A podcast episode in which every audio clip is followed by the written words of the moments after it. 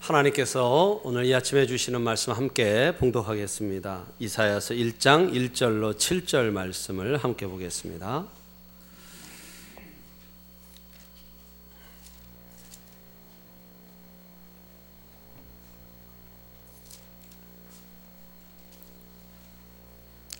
이사야서 1장 1절로 17절. 아, 오늘 조금 말씀이 깁니다만 우리 1절로 17절까지 교독해서 함께 읽겠습니다. 유다 왕 우시야와 요담과 아하스와 히스기야 시대에 아모스의 아들 이사야가 유다와 예루살렘에 관하여 본 계시라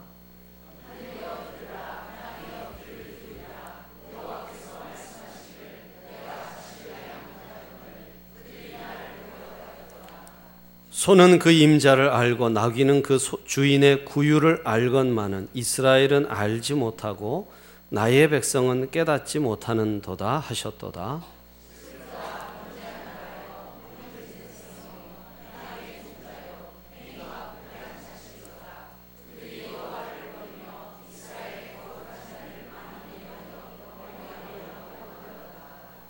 너희가 어찌하여 매를 더 맞으려고 폐역을 거듭하느냐? 온 머리는 병들었고 온 마음은 피곤하였으며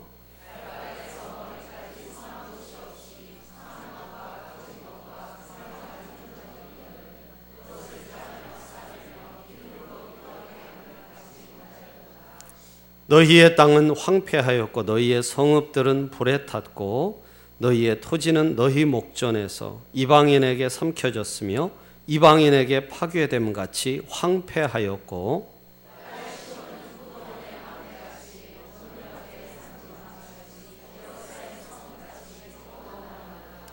만군의 여호와께서 우리를 위하여 생존자를 조금 남겨두지 아니하셨다면 우리가 소돔 같고 고모라 같았으리로다.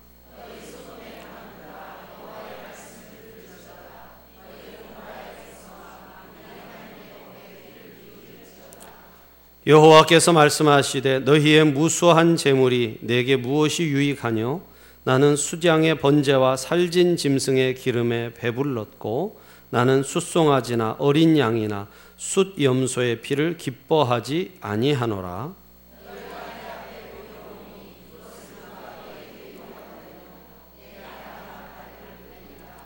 헛된 재물을 다시 가져오지 말라. 분향은 내가 가증히 여기는 바요 월삭과 안식일과 대회로 모이는 것도 그러하니 성회와 아울러 악을 행하는 것을 내가 견디지 못하겠노라.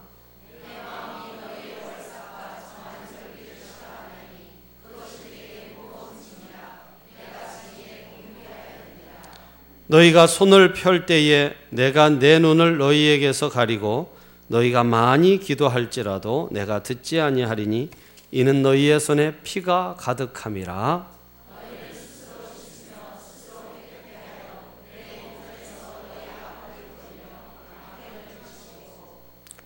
(17절) 함께 읽습니다. 선행을 배우며 정의를 구하며 학대받는 자를 도와주며 고아를 위하여 신원하며 과부를 위하여 변호하라 하셨느니라. 아멘. 말씀의 은혜가 여러분 심령에 있기를 축복합니다. 네, 함께 읽은 말씀을 가지고 새로운 새해를 위하여 두 번째 예, 말씀을 함께 나누겠습니다. 아, 여러분 어, 새해를 시작했고 이제 벌써 한 달이 다 지나가고 있습니다. 새해 들어서 이제 우리나라가 새로운 대통령을 뽑았고요. 지금 이제 인수위가 아, 정권을 인수받는 일들을 계속하고 있고 아, 여러 가지 뭐 중요한 문제들이 우리 앞에 있습니다. 아, 과연 공약이 잘 지켜질 것인가? 네. 또 경제 문제, 또 우리 사회가 안고 있는 여러 가지 문제들 이런 것들에 대해서 참 관심이 많은 때입니다. 여러분 이 모든 것들 중에 여러분 새해 가장 중요한 것이 뭐라고 생각을 하십니까? 정치가엔, 정치가에게는 아무래도 정치가 중요하겠죠. 그렇죠. 또 경제인들에게는 나라 경제가 가장 중요하고 사회학자들에게는 지금의 우리의 사회의 문제들이 가장 중요하다고 그렇게 말들을 할 것입니다. 여러분 그렇다면 우리 그리스도인들에게 이 새해에 가장 중요한 일은 과연 무엇일까요? 여러분 우리나라와 우리 민족과 우리 정치, 경제, 사회 이 모든 것이 여러분 우리는 하나님 손에 있음을 믿습니다. 믿으시면 아멘 하시 바랍니다. 그래서 여러분 우리 그리스도인들에게 올 한해 가장 중요한 것이 있다면 저는 그것이 바로 하나님과의 관계 곧 우리가 드리는 예배라고 생각합니다. 예. 여러분 이 세상에서 하나님의 사랑을 막을 수 있는 것은 아무것도 없습니다. 그런데 한 가지가 막습니다. 여러분 뭐가 막죠? 하나님과 우리 사이를 뭐가 막았습니까? 죄가 막았습니다. 그렇습니다. 그런데 여러분 모든 죄의 출발이 예배에서 시작됩니다. 여러분 그걸 아셔야 됩니다. 죄는요 예배에서부터 시작됩니다. 하나님을 기쁘게 하는 것이 참 예배이고 하나님을 슬프게 하는 것이 잘못된 예배입니다. 신앙생활을 잘 하려면 예배부터 잘 드려야 되고요. 신앙생활을 잘못하면 예배부터 잘 안 됩니다. 예배는 신앙생활의 축소판이고 인생의 축소판이라는 이야기를 해요. 예배를 보면 그 사람을 알 수 있습니다. 그 사람이 누구에게 예배하는지 어떤 자세로 예배하는가를 보면 우리는 그 사람을 알 수 있어요. 우리의 경험으로 보더라도 여러분 그렇지 않습니까? 예배의 은혜가 있을 때에는 은혜 충만한 신앙생활을 했고요. 사람답게 살았습니다. 예배가 시들해지거나 예배가 사라졌을 때는 영적으로도 병들고 쓰러지지 않습니까? 예, 많은 죄에 노출됩니다. 예. 여러분 생각해 보세요. 어, 인류 최초의 인류였던 우리 아담과 하와의 자녀들 가인과 아벨이 있었죠. 가인과 아벨, 예. 형제지간 아니겠습니까? 그렇죠, 형제지간. 서로 다른 길을 갔어요. 그런데 여러분 형제지간이었는데 전혀 다른 길을 갔습니다. 두 사람은 농사와 목축업으로 직업이 각각 달랐습니다. 그러나 그것보다 더 다른 것은 하나님께 드리는 예배가 달랐어요. 가인은 예배 드리기 싫어하고 불평하는 사람이었습니다. 아벨은 예배에 목숨을 걸고 최선을 다하는 사람이었어요. 여러분, 하나님께 대한 예배가 두 사람의 운명을 결정지었습니다. 가인은 나중에 동생을 쳐 죽였어요. 그래서 살인자로 유리하고 방황하는 자가 됐고, 아벨은 하나님 앞에 예배하다가 아, 죽은 영광스러운 순교자여 믿음의 조상이 되었습니다. 여러분, 예배를 중심으로 천국의 백성과 지옥의 백성이 나누어집니다. 예배를 중심으로 축복과 아, 저주가 나누어집니다. 예배를 중심으로 은혜 아래에 있는 백성과 진노와 심판 아래에 있는 백성으로 나누어집니다.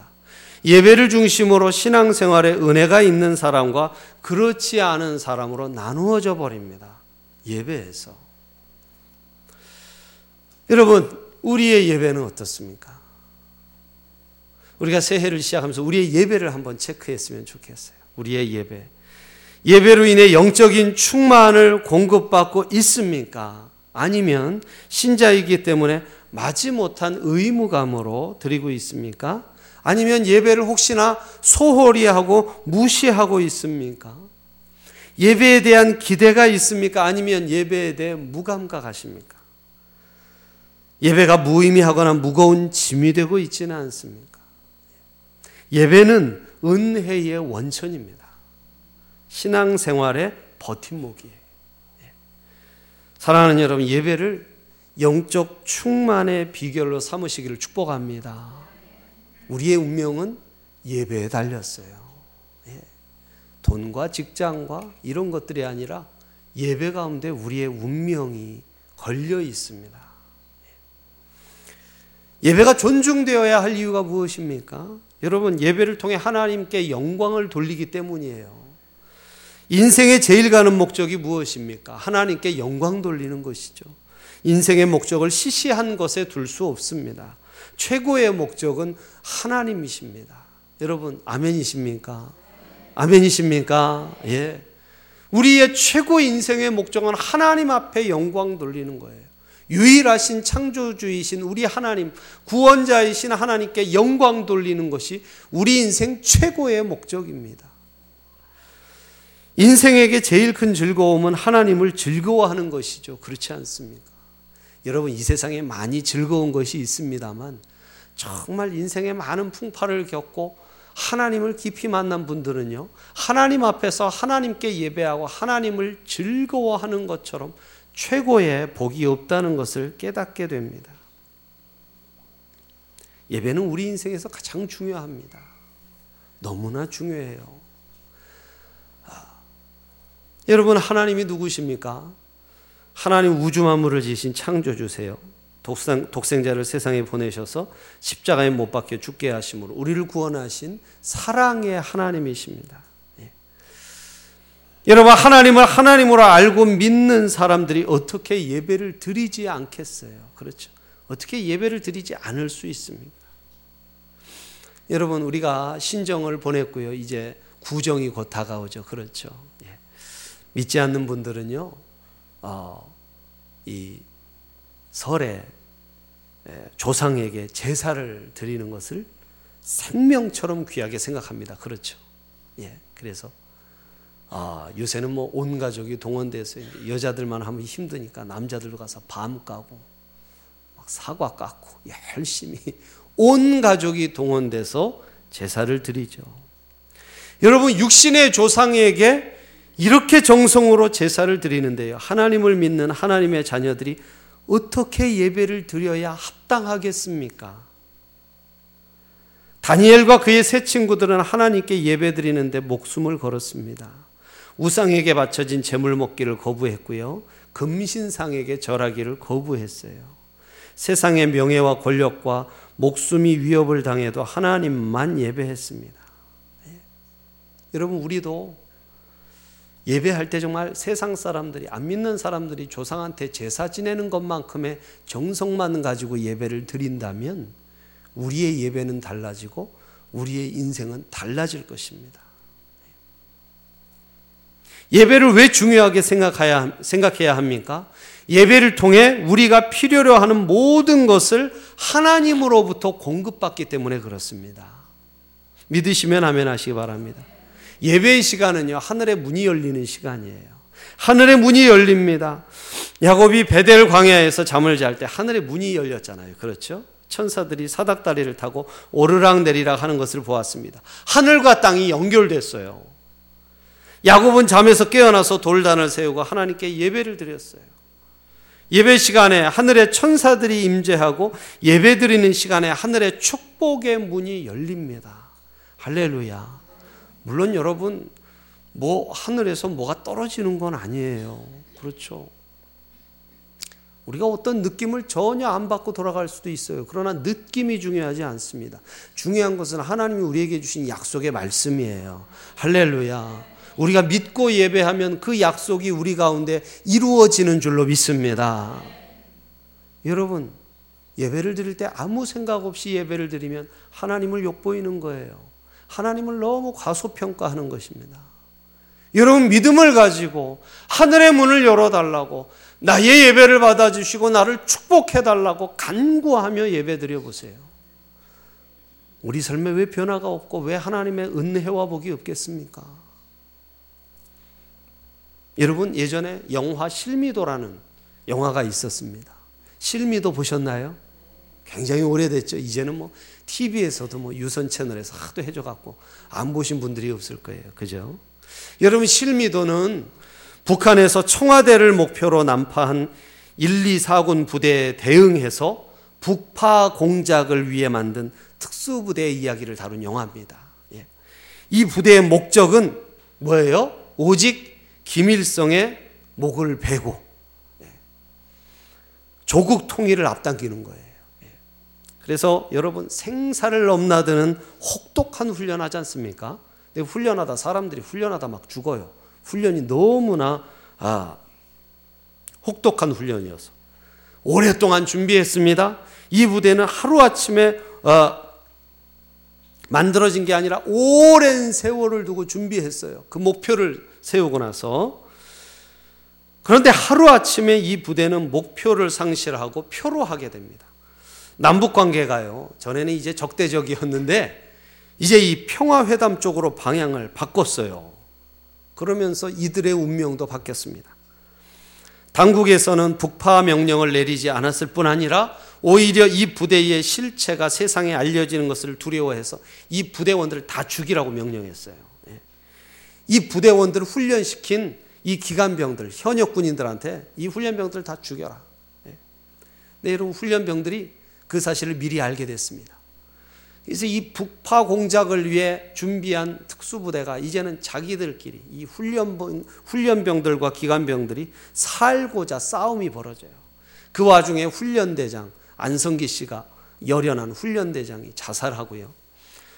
이 기관병들을 제압한 훈련병들이 자신의 존재를 알리겠다고 서울을 향해서 가지만 아, 이들이 무장 공비로 이렇게 취급되면서 진실을 알리지 못하고 포위된 상태에서 버스 안에서 자폭하는 것으로 영화가 끝납니다. 다 너무 비참한 영화죠. 그렇죠.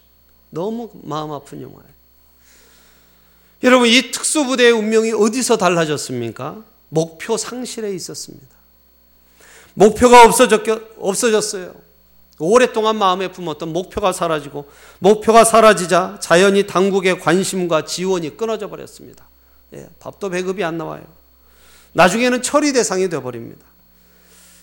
여러분, 목표 상실과 필요한 것의 공급 중단이 얼마나 큰 파장을 일으킵니까? 운명을 바꿔 놓았습니다. 인생의 목적이 사라지거나 필요한 것이 공급되지 않을 때 어떤 일이 일어납니까, 여러분? 우리 그리스도인들은 우주의 고아가 돼요. 물 떠난 고기처럼 비참해집니다. 인생이 불행해집니다. 목적이 없으므로 인해 좌충우돌하는 인생을 살 것이고 제대로 공급을 받지 못함으로 수고하고 무거운 짐을 진 인생으로 허덕이면서 살 것입니다. 예. 여러분 예배가 어떤 시간입니까? 우리 인생의 목적을 새롭게 하는 시간이에요. 우리는 이 세상을 위해서 살지 않고 하늘나라를 바라보면서 삽니다. 하나님의 영광을 위해서 살아가요. 할렐루야.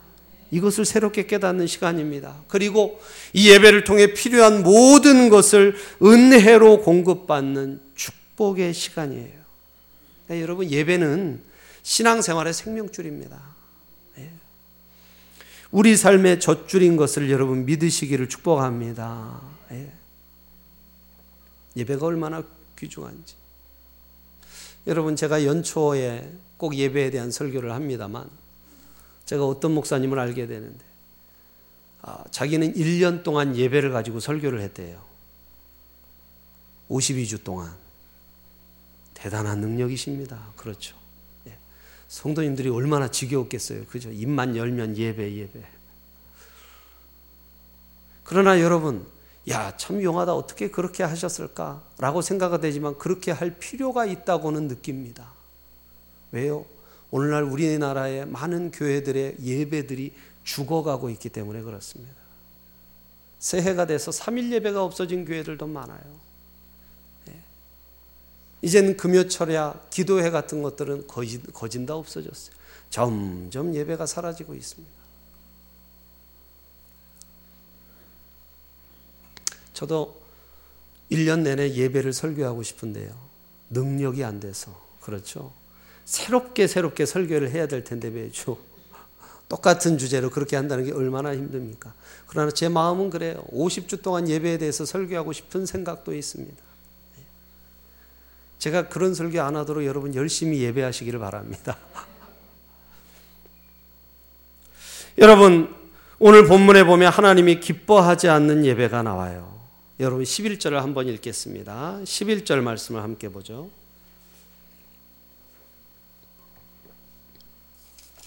11장 함께 읽습니다. 시작.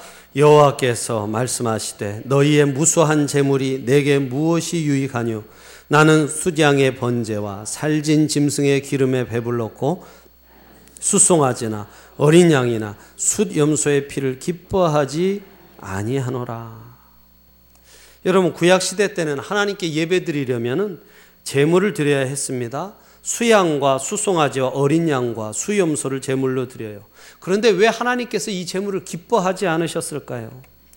백성들이 제물의 의미를 모르고 드리기 때문에 그렇습니다. 제물은 하나님의 아들 예수 그리스도의 희생을 의미해요. 여러분 우리가 아무리 좋은 제물을 드려도 하나님께 나아갈 수 없습니다. 하나님께서 원하시는 것은 짐승의 제물이 아니라 십자가를 붙들고 예수의 이름으로 나가는 예배예요. 할렐루야. 할렐루야. 예.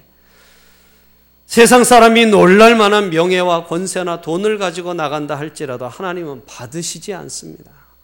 십자가 없는 예배는 하나님 앞에 더러운 것이고 진노와 심판의 대상밖에는 되지 않습니다. 하나님이 기뻐하시는 예배가 무엇입니까? 십자가의 대속의 은혜가 있는 예배예요. 하나님의 아들이 십자가에서 피 흘리심으로 우리의 죄가 용서받았습니다. 십자가의 대속이 아니면 하나님의 자녀가 될 수 없고 하나님께 기도할 수 없고 하나님과 화목할 수 없어요.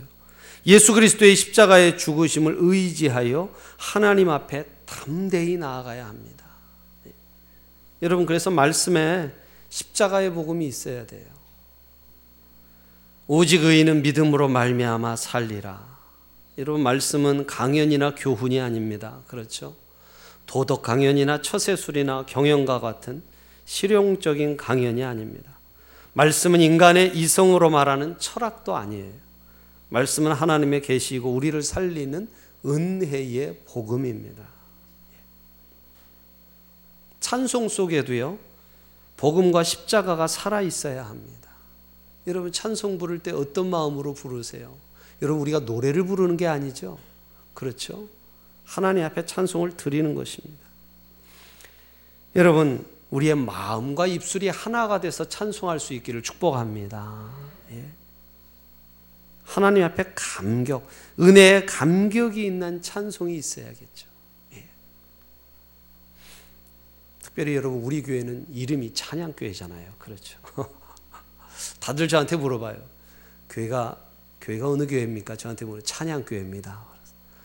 찬양을 많이 하시나 봐요. 다 그걸 물어보세요. 제가 그래요. 찬양을 은혜롭게 합니다. 예. 예. 박수 치는 게 힘들어 하셔가지고 많이는 못하지만 은혜 있게 부릅니다. 정말 은혜가 있어야죠. 찬양에. 그렇죠. 할렐루야. 예. 우리의 헌신에도 십자가에 간격이 있어야 합니다.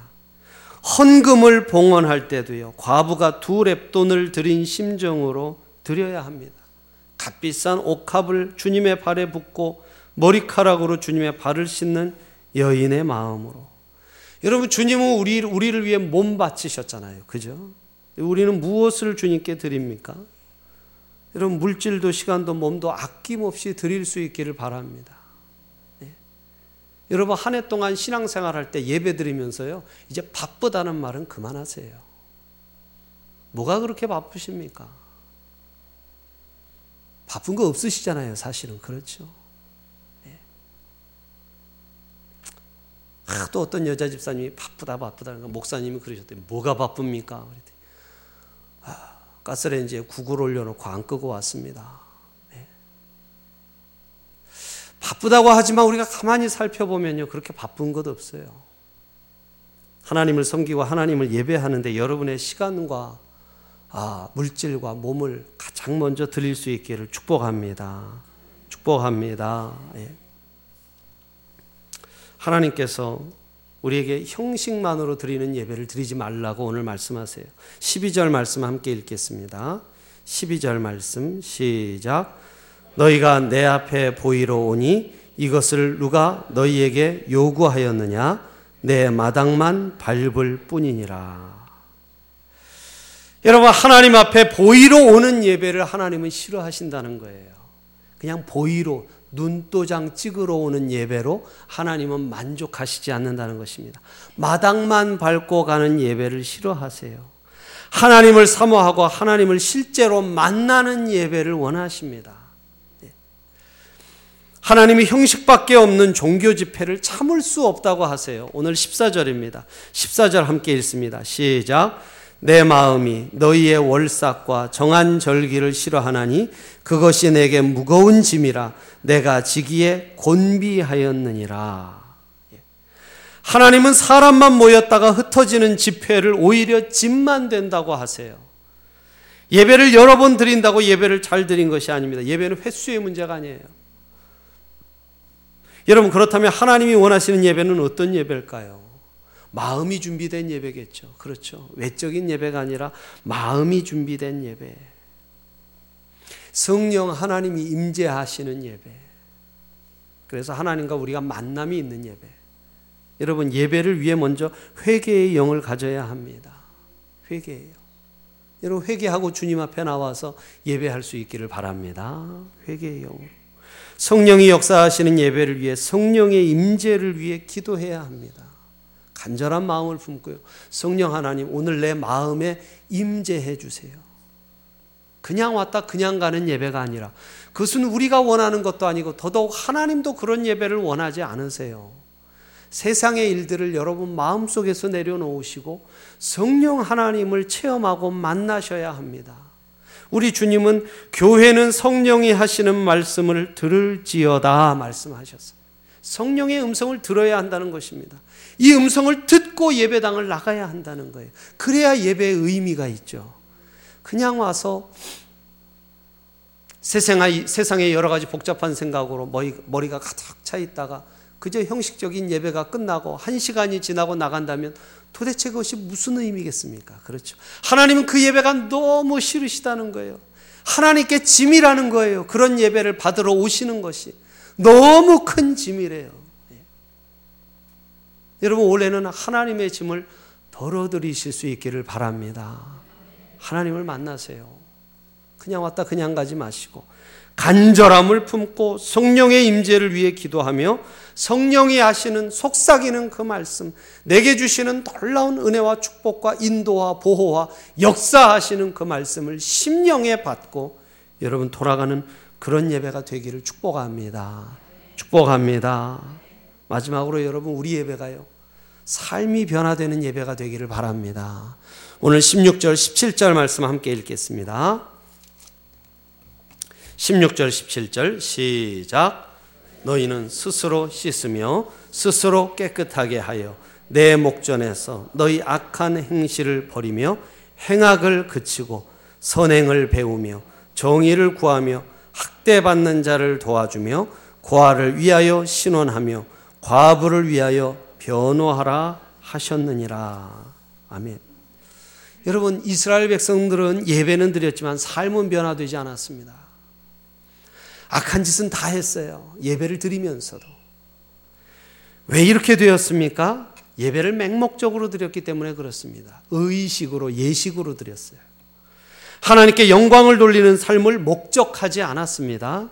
삶의 문제를 해결하려는 의지도 없고 하나님을 내 삶의 힘과 능력으로 받아들이려는 소망도 없었습니다. 그냥 내 삶에 일어나는 여러 가지 안 좋은 일들을 마금하기 위한 도구로서 예배를 여겼지 예배와 하나님을 목적하지 않았어요. 그래서 예배를 드리면서도 온갖 악행은 다 저질렀습니다. 사랑하는 여러분, 예배를 통해 삶의 변화가 일어나야 합니다. 할렐루야. 예배는요, 삶의 변화를 목적해야 합니다. 드린 것으로 끝나는 형식적인 예식이 되어서는 안 되고요. 예배에 참여하면 삶의 변화를 경험해야 합니다. 예배 따로 있고 삶이 따로 있지 않습니다. 예배는 삶을 변화시키 고요. 삶은 예배에 새로운 역동성을 부여해야 합니다. 삶과 예배는 생명의 순환을 이루어야 돼요. 삶이 없는 예배는 전혀 무의미합니다. 역동적일 수 없습니다. 예배 없는 삶이 변할 수 없어요.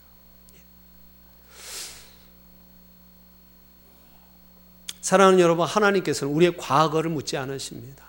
우리의 과거를 묻지 않으세요. 예배 와서 회개하면요. 하나님 우리의 과거를 주홍같이 붉을지라도 양털같이 깨끗하게 사해 주시는 줄로 믿습니다. 그러므로 여러분 예배에 와서요. 하나님 내 이 모든 죄들, 내 이 모든 악한 습관들, 내 이 나쁜 자아들을 하나님 앞에 모조리 내놓고 고침받기를 원합니다. 하나님의 말씀은 살았고 운동력이 있어 사람들의 골수와 관절을 찔러 쪼개기까지 한다고 했어요. 예배에 오면 하나님께서 우리를 수술하세요. 새로운 사람으로 변화시킵니다. 우리가 마음을 열어 성령 하나님 우리 마음에 모시기만 하면 우리 삶에 오셔서 우리를 변화시켜 주세요. 우리의 삶을 변화시켜서 하나님이 목적하는 하나님이 쓰시기에 합당한 세상을 변화시키는 하나님의 귀한 종으로 변화시켜 주시는 줄로 믿습니다. 그래서 여러분 예배에 오셔서 마음을 활짝 열고 하나님 나를 고쳐 주세요. 변화시켜 주세요. 내가 변하기를 원합니다. 지정의가 변화되는 예배가 되기를 원합니다. 여러분 이런 심정으로 여러분 우리가 어, 변화받는 예배를 드릴 수 있기를 축복합니다. 축복합니다. 삶을 변화시킬 수 있는 은혜를 사모하는 그런 예배야말로 진정한 예배입니다. 여러분, 그래서 여러분 예배 시간을 아까워하지 마세요.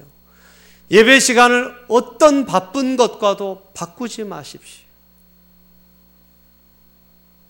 이 예배를 통해서 우리가 은혜 받지 않으면 우리가 살아갈 수 없습니다. 저는 그래서요, 우리가 아, 한 주간 동안 여러 예배를 드리지만 사실 이 주일 오전 예배가 어찌 보면 가장 큰 예배인 것 같으면서도 가장 형식적인 예배일 수 있다는 생각이 들어요. 11시 예배 드리면 다 된 것이다. 아.